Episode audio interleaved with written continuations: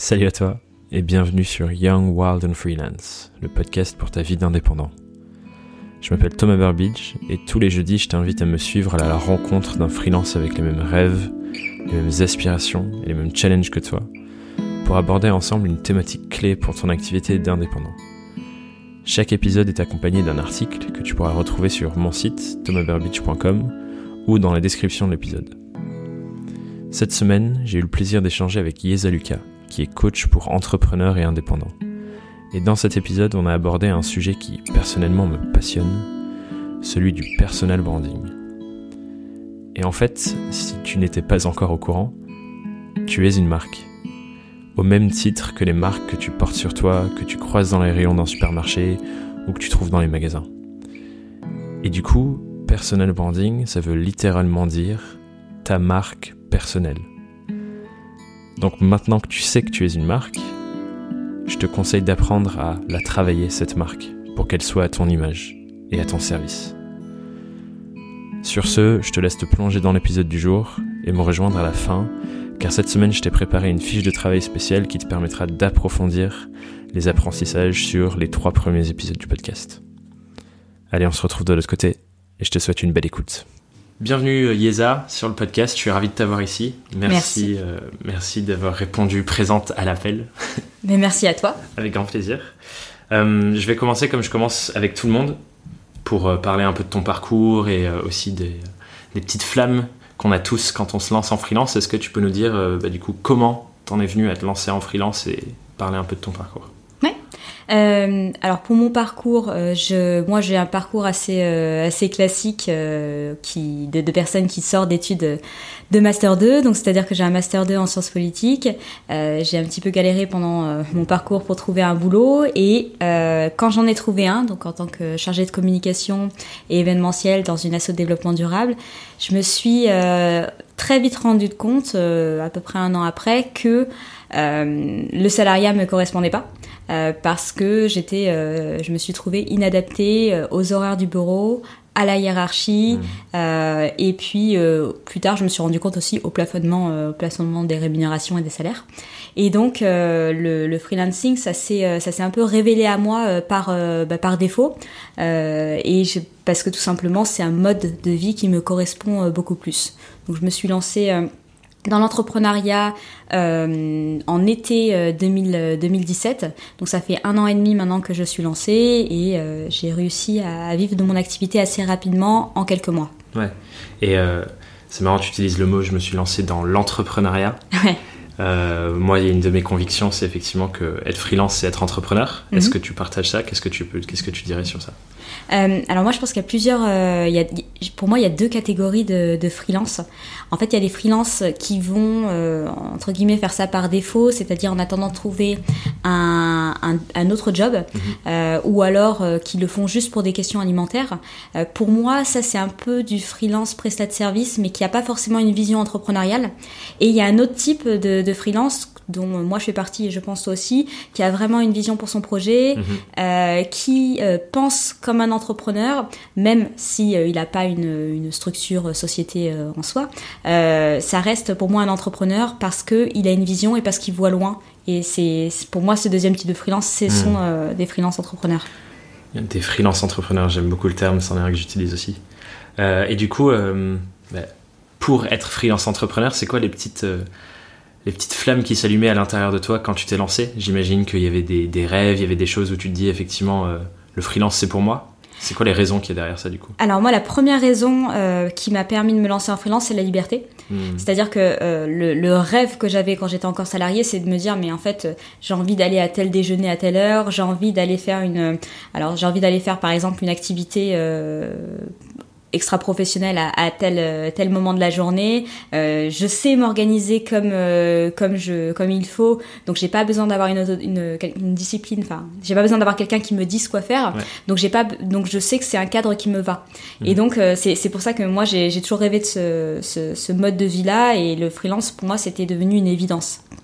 Donc c'est vraiment la, la, quête de liberté, ça a été la, la première chose qui m'a permis de me lancer.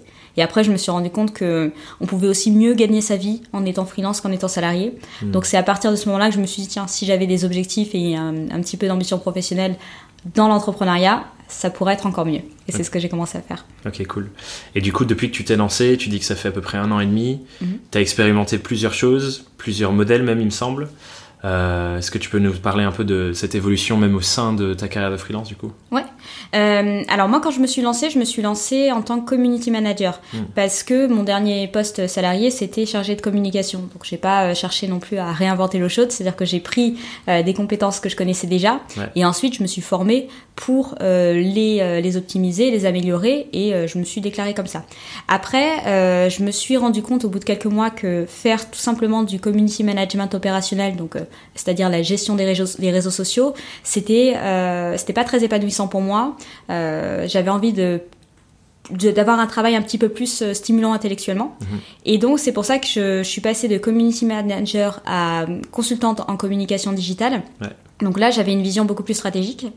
Et euh, ça m'a permis en fait de pouvoir apporter du conseil auprès d'entreprises pour avoir mettre en place une stratégie sur les réseaux sociaux et arrêter progressivement de faire de l'opérationnel. Okay. Et après, je me suis rendu compte, j'ai encore switché une deuxième fois, euh, que ce qui me plaisait le plus, c'était vraiment l'accompagnement individuel.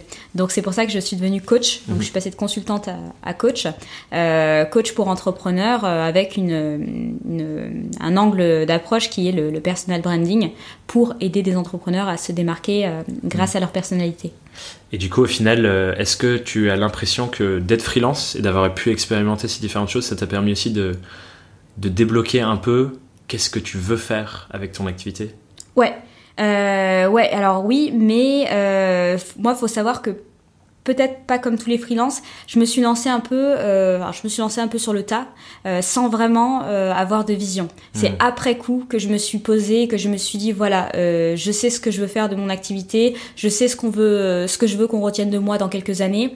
Mais quand je me suis lancée, j'avais pas de vision et j'ai testé beaucoup de choses, j'ai fait beaucoup d'erreurs et j'ai j'ai appris de ces erreurs vraiment après coup. Mais c'était pas, il n'y avait pas de plan au début dans la réalité, je suis pas sûr que, que de nombreux freelances qui se lancent euh, aient la même réflexion, effectivement, de se dire euh, c'est quoi la vision, etc. Je pense qu'il y a, il y a beaucoup de gens, d'autant plus maintenant que la catégorie du freelancing, entre guillemets, euh, explose. Je pense qu'il y a plein de gens qui se lancent en se disant bah, je vais faire mon métier de manière indépendante. Mais je pense que c'est une question clé. Et toi, tu es justement une des premières à défendre que la vision et qu'est-ce qu'on veut, c'est une des visions clés enfin une, des questions clés pardon à se poser euh, quand on est freelance. Qu'est-ce que tu peux nous dire un peu sur ça? Euh, Moi, je pense qu'il faut avoir une vision parce que si tu n'as pas de vision, euh, tu vas pas avoir d'ambition. Hmm. Et donc, si tu n'as pas d'ambition, et eh ben tu vas avoir des objectifs qui, enfin, tu vas ne pas avoir d'objectifs. Et si tu n'as pas d'objectif, euh, tu ne vas pas avancer, tu vas pas pouvoir mesurer tes progrès. Et donc c'est pour ça que moi quand j'accompagne des entrepreneurs, ce que je leur dis clairement c'est euh, ok, qu'est-ce que quels sont les objectifs pour l'année prochaine, enfin pour cette année plutôt, et comment est-ce qu'on y arrive? Donc c'est hyper important en fait d'avoir cette cette vision pour bah, pousser son activité vers vers le haut pour aller plus loin et, et un peu, alors c'est un peu bateau comme phrase, mais mais repousser ses limites en fait complètement. Il y a une phrase que, que j'aime bien qui parle beaucoup de ça. Elle dit euh, Tu montes dans un taxi, si tu sais pas dire où tu as envie d'aller, tu atterriras sûrement quelque part où tu n'as pas envie d'aller.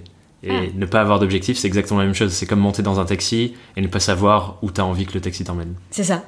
Et je trouve ça, je trouve ça puissant. Et c'est le, mais, mais, je pense aussi que beaucoup de gens n'ont pas forcément de vision parce qu'ils ont peur aussi de, euh, ils ont peur de se donner des objectifs euh, qui sont parfois trop ambitieux et donc ils ont peur de pas pouvoir les atteindre. Mhm. Et donc euh, moi je, je, remarque avec les freelances avec qui je travaille, quand au début je leur demande de travailler sur des objectifs, la plupart du temps bah, déjà ils en ont pas. Et quand ils en ont, c'est des petits trucs qui sont pas toujours très, pas toujours très réalistes ou pas très ambitieux. Et, et en fait faire ce premier travail c'est hyper important et je me rends compte que peu de gens le font vraiment. Je suis d'accord. Et effectivement, du coup, euh, peu de gens travaillent sur leur vision quand ils se lancent en freelance et euh, se lancent sur le tas, comme tu disais tout à l'heure. Et, euh, et, du coup, aujourd'hui, tu as expérimenté deux, maintenant trois différentes casquettes de quelle est mon activité en tant que freelance. Est-ce mhm. que tu sens que tu as trouvé l'endroit qui est juste pour toi et c'est vraiment là que tu as envie de, de contribuer? Ouais. Ouais, ouais, je, je sens que clairement la, la, valeur ajoutée que je peux apporter, c'est vraiment dans le coaching, dans l'accompagnement, hmm. parce que en termes de qualité, je pense que bah, l'empathie c'est la, la, première et je pense l'avoir. Donc euh, et puis après, moi j'aime bien faire, euh, j'aime bien vraiment l'accompagnement individuel. Je suis beaucoup plus à l'aise avec ça qu'avec euh, qu'avec le collectif. Et, de toute façon, c'est aussi la manière dont moi j'aime être accompagnée. Donc ça, ça me correspond. Ce que je fais en même temps, c'est que je développe parallèlement, alors c'est complémentaire, hein, la formation en ligne. Parce qu'aujourd'hui, quand tu es coach, es aussi, enfin, tu es souvent amené à devenir formateur. Et donc, moi, je fais maintenant des formations en ligne et du coaching individuel. Et je pense que ça, ça, ça va être ce qui va rester. Ouais. Sur ce point, du coup, justement, euh, quand on est accompagnateur, j'accompagne et je mentor aussi des, des freelances, je pense qu'on se rend compte de quelque chose, c'est que se faire accompagner, parce que du coup, pour accompagner des gens, on se fait accompagner nous aussi. J'ai ma coach, j'imagine que toi aussi, tu as des personnes qui t'accompagnent, en tout cas, ou près de qui tu te formes. Je pense qu'on a une prise de conscience sur l'importance de ça. C'est tellement important, à mon sens, de, se pousser à aller toujours se former plus et de se faire accompagner c'est depuis que je le fais je ne veux plus ne pas me faire accompagner c'est quoi ton avis du coup sur euh, l'importance de la formation euh, quand euh, on est freelance? je pense que l'investissement, ça, je, me tue à chaque fois le, le répéter, mais l'investissement c'est quelque chose qui est essentiel pour développer son activité. Hmm. alors pourquoi? Parce que déjà tu montes en compétences, mais surtout quand tu investis, ça, tu t'engages en fait financièrement à réussir. Et donc, euh, c'est pour ça que quand tu t'engages par rapport à un coach, tu vas t'engager par rapport à toi-même, tu vas t'engager vis-à-vis du coach. Et, euh, et donc, c'est ça qui va te forcer à rendre des comptes régulièrement à quelqu'un. Euh, ou alors euh, rendre des comptes vis-à-vis de toi-même si tu fais de la formation en ligne. Mais c'est hyper important parce que sinon t'as pas ce moteur-là pour avancer. Euh, si tu ne te formes pas ou si tu te formes avec des petits trucs gratuits comme on voit souvent, le problème de ça c'est que tu vas mettre, alors tu vas peut-être y arriver, mais ça va prendre, ça va prendre beaucoup plus de temps parce que t'auras pas fait t'auras pas franchi le, enfin t'auras pas passé un cap, t'auras pas fait un pas qui va vraiment te dire ok là j'ai investi donc euh, j'avance. Tu penses quoi du coup de l'évolution du monde de la formation? Parce que tous ces mouvements de formation en ligne, d'accompagnement, même le coaching, c'est très nouveau entre guillemets si on regarde sur une échelle macro. Quand on était en formation, euh, moi je connaissais pas du tout ce monde-là. Je pense pas qu'il était aussi présent dans la vie des gens. Qu'est-ce que tu penses du coup de on fait des projections bien sûr, mais mhm. sur l'évolution long terme de ça alors moi déjà je trouve qu'il y en a énormément. Alors je sais pas si toi tu regardes aussi un petit peu sur les réseaux sociaux, mais moi je suis assez présente sur un sur Instagram. Mhm. Euh, je vois que ça, je vois que des coachs, que des formateurs, euh, des gens qui se lancent en tant que coach ou formateur, mais qui n'ont pas euh, la moindre expérience aussi. Donc euh, je pense qu'il faut vraiment faire le, le, tri dans la, dans la jungle des coachs et des formateurs. Euh, moi je pense que pour se distinguer, là c'est vraiment là que le personal branding est important. Hmm. Pourquoi est-ce qu'on ira voir tel formateur et pas un autre? Tout simplement parce qu'il y en a qui a une vraie valeur ajoutée, qui apporte des contenus qui aident d'autres entrepreneurs et parce qu'elle cette personne-là communique régulièrement. Et c'est pour ça que euh, on ira voir cette personne-là et qu'on aura beaucoup plus confiance en elle qu'en les autres. Donc clairement, moi, quand je vois des gens qui me promettent euh, de gagner 100 euh, 000 euros en, en 6 mois, alors que les personnes viennent à peine de se lancer, je, moi je rigole. Parce que à côté de ça, il n'y a pas de site web, il n'y a, pas de, y a pas de contenu, il y a des réseaux sociaux platoniques comme, comme je sais pas quoi. Et donc, il faut vraiment faire, apprendre à distinguer les bons coachs mmh. et bah, les charlatans. Est-ce que tu as des principes que tu appliques du coup pour toi qui te permettent justement de, de montrer cette valeur ajoutée dont tu parles? C'est quoi tes principes de, comment j'ai envie d'incarner cette posture de l'accompagnateur ou du coach? Alors moi je communique euh, énormément. Mm. Enfin je communique euh, pas, pas juste du vent, mais si tu veux moi j'ai une stratégie de je, je, me développe avec une stratégie de contenu. Donc je publie si tu veux un article euh, un article par par semaine plus une newsletter qui est différente de l'article dans, dans, la même semaine et je fais des, des communications distinctes en fonction des réseaux sociaux. Mm. Donc ça le fait de, de, de faire ça et le fait de l'avoir fait depuis à peu près un an et demi, euh, ça me permet de développer ma notoriété. Et à côté de ça, ce que je fais aussi pour euh, rassurer, c'est que je mets en place des témoignages clients, euh, je fais des cas pratiques de clients et c'est ça qui me permet vraiment d'avoir une valeur ajoutée. Il y a un autre truc aussi qu'il faut faire quand on se lance et même après, même si on a moins le temps, c'est accepter de passer du temps avec les personnes qui auraient besoin de nos services. C'est-à-dire que moi, je passe quand même beaucoup de temps à apporter de la valeur gratuitement. Alors, moment on fait payer bien sûr, mais c'est-à-dire que je, je, prends des gens au téléphone pendant euh, pendant un certain temps, pendant peut-être une vingtaine de minutes pour euh, travailler un petit peu avec eux sur euh, leur, leur, projet. J'apporte des contenus gratuits toutes les semaines. Mhm. C'est en fait il faut être généreux. Je pense que la, la, la, une des règles du succès quand on est entrepreneur, de la réussite en tout cas, c'est c'est apporter sa touche de générosité parce que c'est ça qui fait que les gens sont rassurés par notre travail tu vas le comprendre très vite. Je fonctionne beaucoup avec des petites phrases ou des petites citations. Il y en a une qui parle de, qui parle de ça aussi que j'adore. C'est plus tu donnes, plus tu es riche. Hmm. Et ça, je trouve que c'est incroyablement parlant. Et c'est aussi un de mes, un de mes principes fondateurs. C'est euh, ben, quand, tu, quand tu donnes de toi, de ton temps, de ton expérience, que tu crées du contenu, enfin que tu fais des choses pour les autres, il y a forcément un moment donné où ça, ça va te revenir. Et je pense qu'on ça se voit. Les gens, euh, quand je discute avec des gens qui ont très bien réussi, il y a forcément une période de leur vie où ils étaient là et ils donnaient de, de, de leur temps, ils donnaient de leur énergie pour accompagner les gens, parce que c'est aussi notre première preuve de, de ce qu'on fait au final. Bah oui. Si notre contenu gratuit, tu parles de contenu gratuit, ta newsletter et ainsi de suite, si ça c'est qualitatif, je pense que les gens ils se disent ah bah tiens, euh, toutes les semaines ça m'aide. Imagine ce que ça doit être si euh, je rémunère cette personne pour m'aider personnellement. C'est ça. Et surtout, ce qu'il faut comprendre, c'est euh, il y a beaucoup de freelances qui ont peur de donner des contenus gratuits parce qu'ils se disent euh, qu'ils vont, euh, bah, qu'ils auront plus rien à vendre. Et en fait, non. Ce qu'il faut comprendre, c'est que euh, plus tu donnes de gratuit, plus tu, comme tu disais, plus tu donnes envie d'aller vers toi.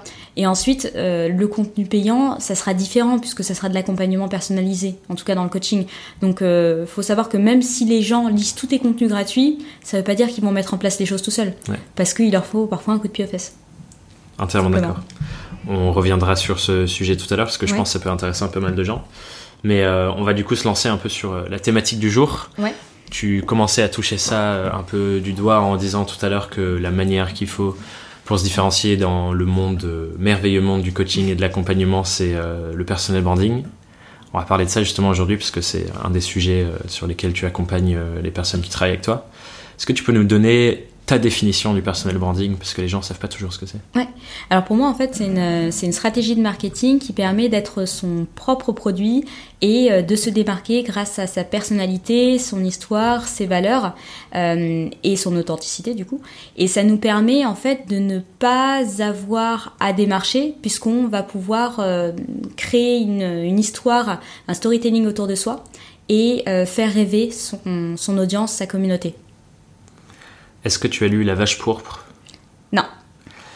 C'est un livre que je vous recommande, je le mettrai dans, dans les, euh, la description du podcast, qui parle un peu de ça, qui parle de, euh, du fait de cultiver sa différence et son unicité, mhm. parce que nous sommes tous bien sûr uniques ça. en tant que personne, donc nous avons aussi en tant que freelance une activité et une offre unique. Et euh, justement, la suite, enfin le parallèle qu'on peut faire avec ce bouquin, c'est de se dire qui peut être un meilleur moi que moi. Exactement. Et surtout, euh, ça nous permet de, bah, de, nous différencier au niveau de nos services.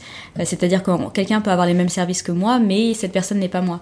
Et pour moi, le, le vraiment le, top de la réussite en termes de personal branding, c'est quand quelqu'un va travailler avec toi parce que c'est toi. Hmm qui fait appel à toi parce que il a, eh ben, il t'a suivi. On parlait de contenu tout à l'heure, euh, de contenu gratuit. Euh, il suit tes, il suit tes contenus, il, ouvre toutes tes newsletters, il lit tous tes articles, et du coup, il a envie de travailler avec toi et pas avec un autre, même si l'autre a peut-être une meilleure réputation, mais c'est toi qui veux. C'est m'est déjà arrivé de discuter avec des freelances euh, sur ce sujet justement qui me disent, il y a un client qui, qui m'a écrit. Il m'a dit j'ai envie de travailler avec toi. Je sais pas encore quoi, mais je veux vraiment travailler avec toi. J'adore qui tu es, ta personnalité. Et du coup, au final, ça, montre l'importance de ça. En fait, euh, au-delà de ce que tu fais, il y a plein d'autres choses qui peuvent pousser quelqu'un à vouloir travailler avec toi. Et je pense que c'est important d'appuyer là-dessus. Ouais, ouais, c'est, en fait, c'est le climat de confiance que tu vas instaurer avec ton, ton auditorat, ton audience, mmh. euh, en communiquant régulièrement, régulièrement avec elle. Et c'est, ça qui va te donner envie de, bah, de bosser avec toi, tout simplement. Donc c'est pour ça qu'il faut vraiment, euh, quand on travaille son personal branding, se connaître, apprendre vraiment à faire ce premier travail introspectif où on va euh, essayer de revenir sur soi, qui on est, euh, ce qu'on aime, quelles sont nos valeurs, qu'est-ce qui est important pour nous, pour ensuite pouvoir le communiquer. Et c'est en communiquant ces valeurs avec authenticité qu'on va faire la différence. Et définir notre vision du coup. Exactement.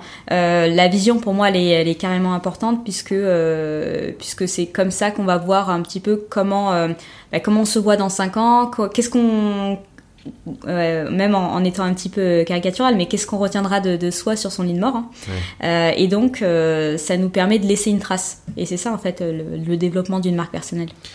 Tu disais là, juste à l'instant, c'est quoi la vision que j'ai pour moi dans 5 ans? Je pense que c'est c'est un point important et c'est aussi un peu le credo que je porte euh, moi quand j'accompagne des personnes. Euh, c'est de dire, quand on est freelance, on a la liberté de créer son activité professionnelle au service de notre mode de vie. C'est-à-dire, euh, plutôt que de réfléchir comme ça a été le cas pendant très très longtemps où il faut que je déménage pour mon boulot, où on organise sa vie autour de son travail. Là, on peut organiser son travail autour de la vie qu'on veut avoir. Et ça, c'est une des raisons pour lesquelles moi, je m'étais lancé en freelance. Et c'est cette liberté-là, je peux t'en parler un peu de liberté tout à l'heure ça, je trouve ça incroyable et c'est pour ça, effectivement, que je suis d'accord avec toi. Euh, la bah, vision de comment j'ai envie de vivre au quotidien, c'est hyper important. Bah c'est ça, et puis ça te permet aussi de réaliser des projets, des rêves. Moi, tu vois, là, en, en octobre dernier, je suis partie avec une amie entrepreneur pendant un mois faire un tour d'Europe, dans lequel on a travaillé, euh, beaucoup d'ailleurs, mais euh, on, a, on a voyagé, on a optimisé le temps, et ça, c'est quelque chose qu'on n'aurait pas pu faire si on avait des salariés, parce qu'on aurait pu, euh, on aurait dû poser, euh, poser un mois, parce que qui aurait, quel patron, même le plus gentil possible, aurait accepté un mois de télétravail je sais pas. Honnêtement, je, je suis pas sûre qu'il y en ait beaucoup. Donc, euh, donc ouais, c'est vraiment une, une, énorme liberté euh, mmh. dont il faut se servir. Quoi. En tout cas, le télétravail, c'est pas encore la norme. Ça, c'est clair et net. Non, je, moi, j'ai ce souvenir-là ben, quand j'étais euh, quand j'étais salariée où j'avais réussi à négocier un jour de télétravail par semaine, et je me suis rendu compte que ce jour-là, c'était le jour où on me fliquait le plus.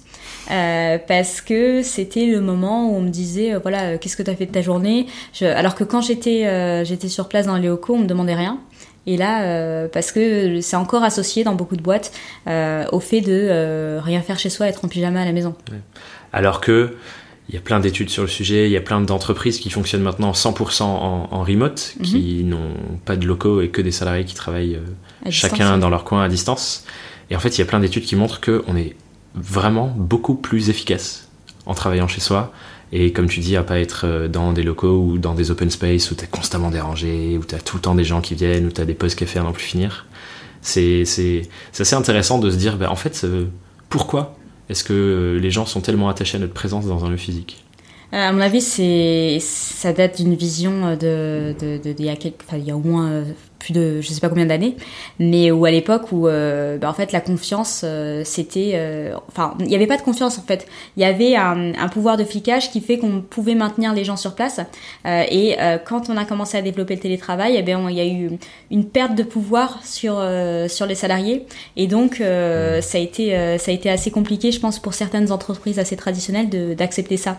Et, et, encore je pense qu'en France on est en retard par rapport à d'autres pays où ça se fait ça se fait beaucoup plus mais euh, effectivement, comme tu disais, le problème d'être euh, salarié, euh, dans, dans un espace de coworking, c'est que tu es sans cesse dérangé. Moi, je voyais mes collègues qui étaient bah, salariés, mais qui prenaient par exemple une pause, une pause clope, une pause machin, une pause machin, une pause.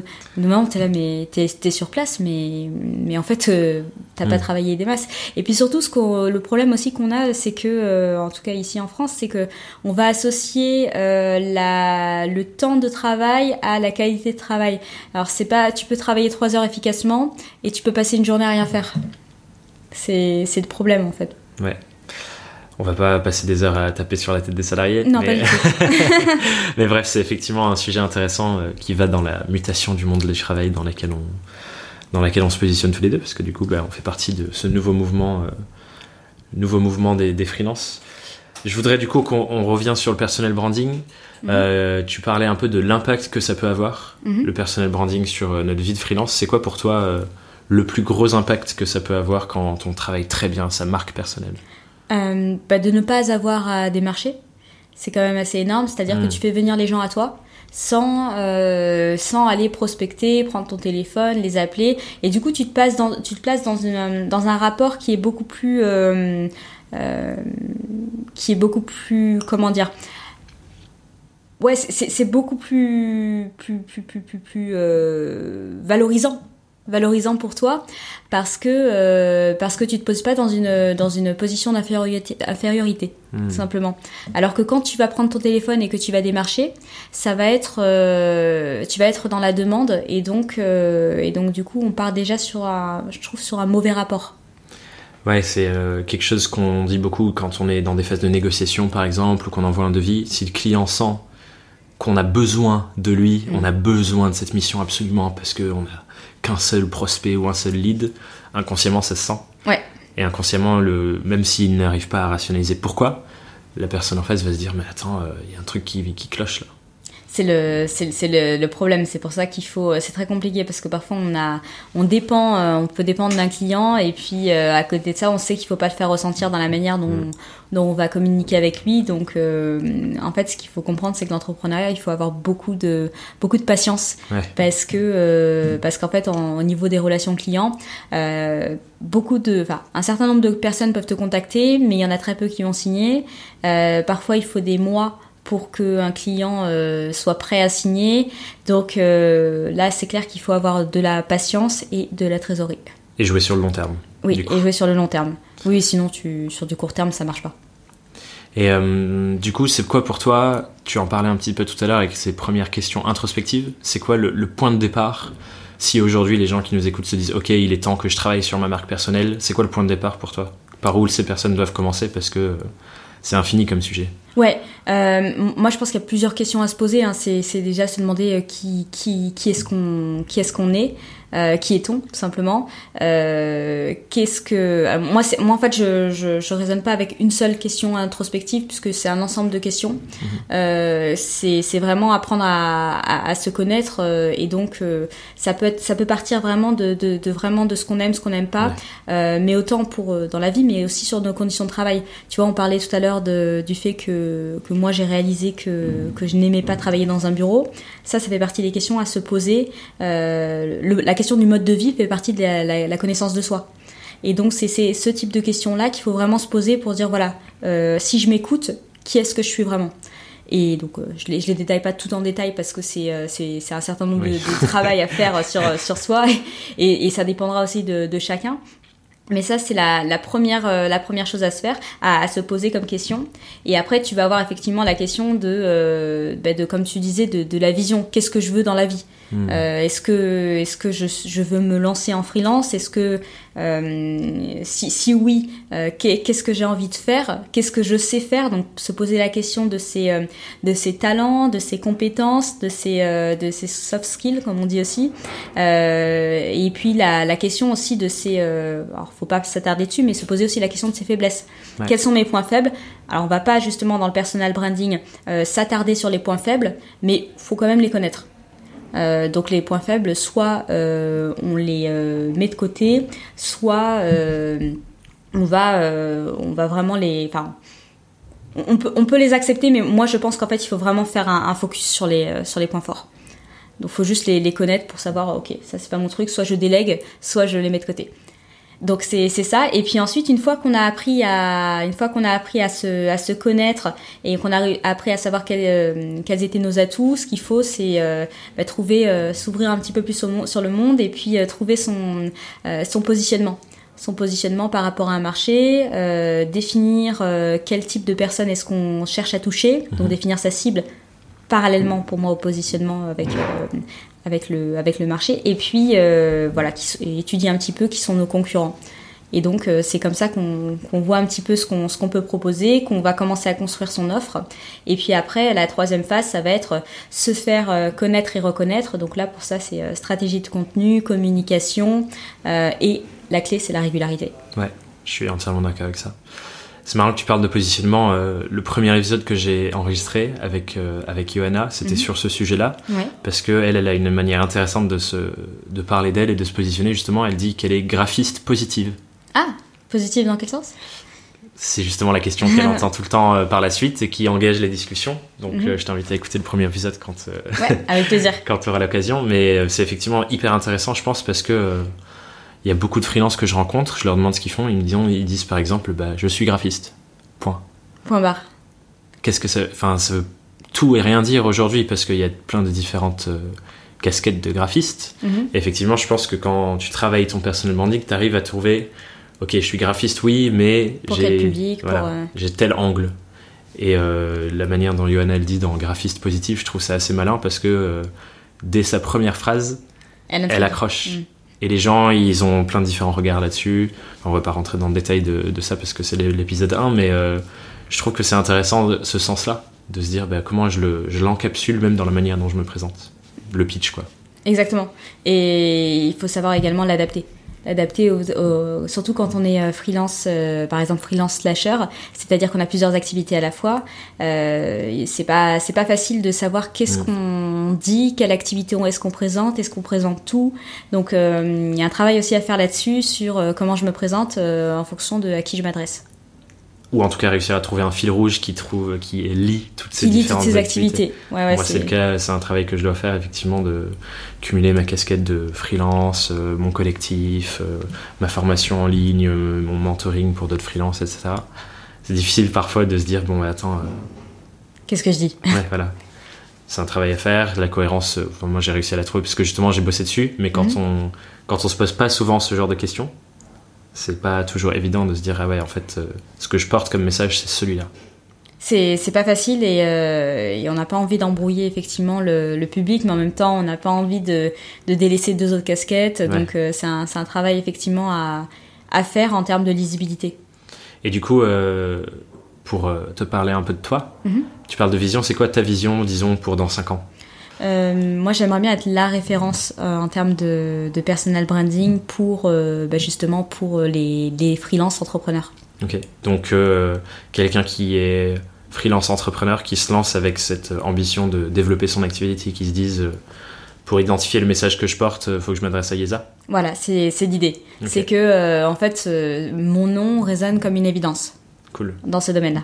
Donc il y a un travail à faire euh, qui prend du temps, mais qui est, euh, qui est vraiment de, de travailler sa, sa e-réputation, euh, qui est de, de communiquer régulièrement, développer vraiment la visibilité. Mhm. Donc pour ça, effectivement, il y a le contenu, mais il y a aussi des actions, des actions un peu plus poussées, comme par exemple faire des articles invités, être invité à des podcasts. C'est des petites actions qui font que ton nom revienne, ré- revient régulièrement. Et, euh, et comme ça, en fait, euh, bah, tu, tu te, tu te creuses ta réputation autour de toi. D'où euh, aussi euh, les deux groupes Facebook que tu animes. Je sais qu'il y en a un euh, sur lequel tu te focalises un peu plus maintenant, parce que c'est plus dans, dans l'air de ce que tu fais en ce moment. Est-ce que tu peux nous en parler un peu de ces, ces deux groupes et euh, pourquoi ils existent? Qu'est-ce que tu fais avec? Euh, alors, j'avais créé mon premier groupe euh, Facebook qui s'appelle le, le réseau euh, des freelances de l'économie sociale et solidaire et du développement durable. J'avais créé ce, ce réseau en septembre 2017. Donc, quand, quand je me suis lancée en tant que, en tant que freelance, alors au début, j'avais un autre positionnement qui était celui de community manager dans l'économie sociale et solidaire et le développement durable. Et euh, j'avais fait le constat, on était deux à créer le groupe, hein. Euh, on avait fait le constat avec une autre, une autre amie freelance qu'il n'y avait pas de d'associations enfin, ou de groupes ou de communautés de freelance dans ce secteur-là. Il y avait quand même beaucoup de freelance qui s'intéressaient à euh, tout ce qui va toucher à la transition écologique, énergétique et, euh, euh, à tout ce qui a un sens. Et donc on a créé ce groupe-là. Euh, c'est surtout moi qui faisais la partie animation, donc euh, vraiment pour créer cette communauté, je animée 5 fois, 5 à 7 fois par semaine. Donc euh, je faisais une typologie de, pub- de publication, ce qui permet de pas trop s'épuiser Oui. euh, sur euh, sur les sur le groupe. Et puis euh, créer un événement, euh, un événement oui euh, par par mois pour euh, rencontrer la communauté. Donc aujourd'hui c'est à l'heure euh, on, on tourne ce podcast, la communauté a un peu plus de 1100 personnes. Euh, et elle vit d'elle-même. Je pense qu'à partir de 500 euh, personnes euh, dans un groupe, une communauté peut vivre d'elle-même. Ouais. Et l'autre groupe, c'est beaucoup plus récent. Alors, enfin, c'est si avril. il date depuis de- d'avril, d'avril-mai 2018. C'est un groupe que j'ai créé parce que je voulais avoir euh, ma propre communauté, mais dans un dans quelque chose qui me correspondait mieux euh, parce que j'avais changé de po- positionnement depuis là. Et euh, donc euh, on est plus sur des thématiques de storytelling, de copywriting. Donc ce groupe-là s'appelle les mémorables storypreneurs. Aujourd'hui, à l'heure actuelle, il a pratiquement 400 membres, donc c'est beaucoup plus petit. Mais par contre, la communauté est beaucoup plus engagée. Et euh, c'est pareil, j'organise des afterwork régulièrement pour pouvoir rencontrer la communauté Ce que je fais aussi, c'est pareil, on parlait de, tout à l'heure de, générosité. Moi, je n'hésite pas à tourner des petites vidéos où je partage mon écran, j'apporte de la valeur aux gens. je leur demande régulièrement de se présenter, j'interagis avec eux et c'est comme ça qu'il y a un, un, engagement qui est assez, assez fort. Ouais. J'ai, euh, c'est intéressant ce que tu, ce que tu racontes. J'ai des échos qui me viennent parce qu'effectivement, moi aussi, avec Marie, on a notre, notre groupe Facebook qui s'appelle Surf, euh, Surf en freelance, qui est mhm. pour les, pour les freelances. Et euh, du coup, effectivement, aujourd'hui, on, est à 200 et quelques membres. Je me rends compte que, en voyant d'autres plus gros groupes, effectivement, qui vivent de même, j'ai l'impression qu'au bout d'un moment, c'est très difficile déjà de contenir l'effervescence du groupe parce que tout le monde poste, ils échangent des choses, etc. Ce qui fait que parfois ça sort aussi du cadre que tu avais défini à la base pour ce groupe. Nous aujourd'hui par exemple, euh, il y a des gens qui postent plein de choses euh, un peu dans l'autopromo, j'essaie de cadrer ça avec des posts qui sont faits pour ça ou des posts pour la mise en relation, pour euh, que les gens aillent dans des endroits spécifiques pour leurs différents besoins. Mais je me dis à terme, effectivement, s'il y a mille et quelques membres, c'est très difficile de contenir ça.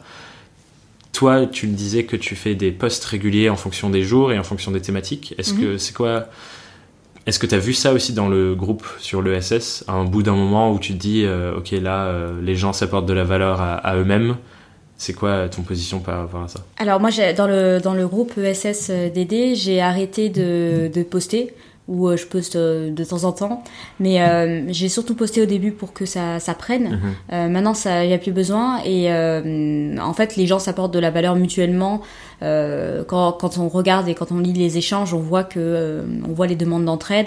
Après, effectivement, il y a un travail de modération à faire, comme tu disais, parce que sinon, bah, il y a toujours l'autopromo qui arrive. Donc, il y a deux façons de modérer. Soit tu, me, tu modères après coup, nous, ce qu'on a, ce qu'on a choisi, mais bon, c'est pas forcément la meilleure solution. Il faudrait peut-être mieux euh, modérer, euh, modérer euh, avant de, enfin, soumettre les publications à validation euh, pour pour permettre aux gens de, enfin, accepter ou non les publications tout simplement Mais sur, ce qui demande du temps. Du coup. Ce qui demande du temps et moi je j'ai pas trop ce temps à consacrer là. Pour l'autre pour l'autre groupe, j'ai pas de j'ai pas ce problème là.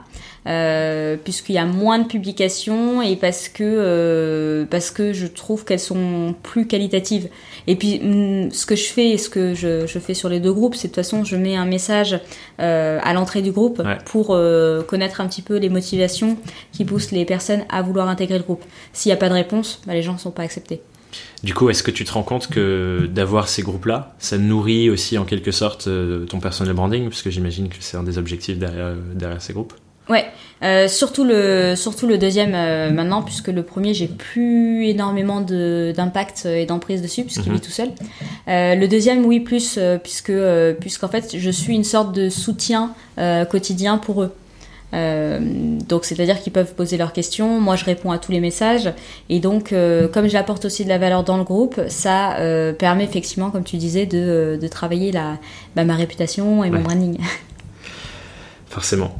Cool. Euh, est-ce que du coup, euh, tu as des exemples de personnes ou de freelance notamment que tu connais qui ont un très bon personnel branding? Des gens qui euh, pourraient servir d'exemple pour les personnes qui se disent Ok, je veux travailler mon personnel branding, je commence à me poser ces questions, mais j'ai pas d'exemple auquel me référer pour me dire ça ressemble à quoi quelqu'un qui le fait très bien. Est-ce que tu as des exemples? Bah Là, il y en a un qui me vient tout de suite c'est Danilo Duchesne.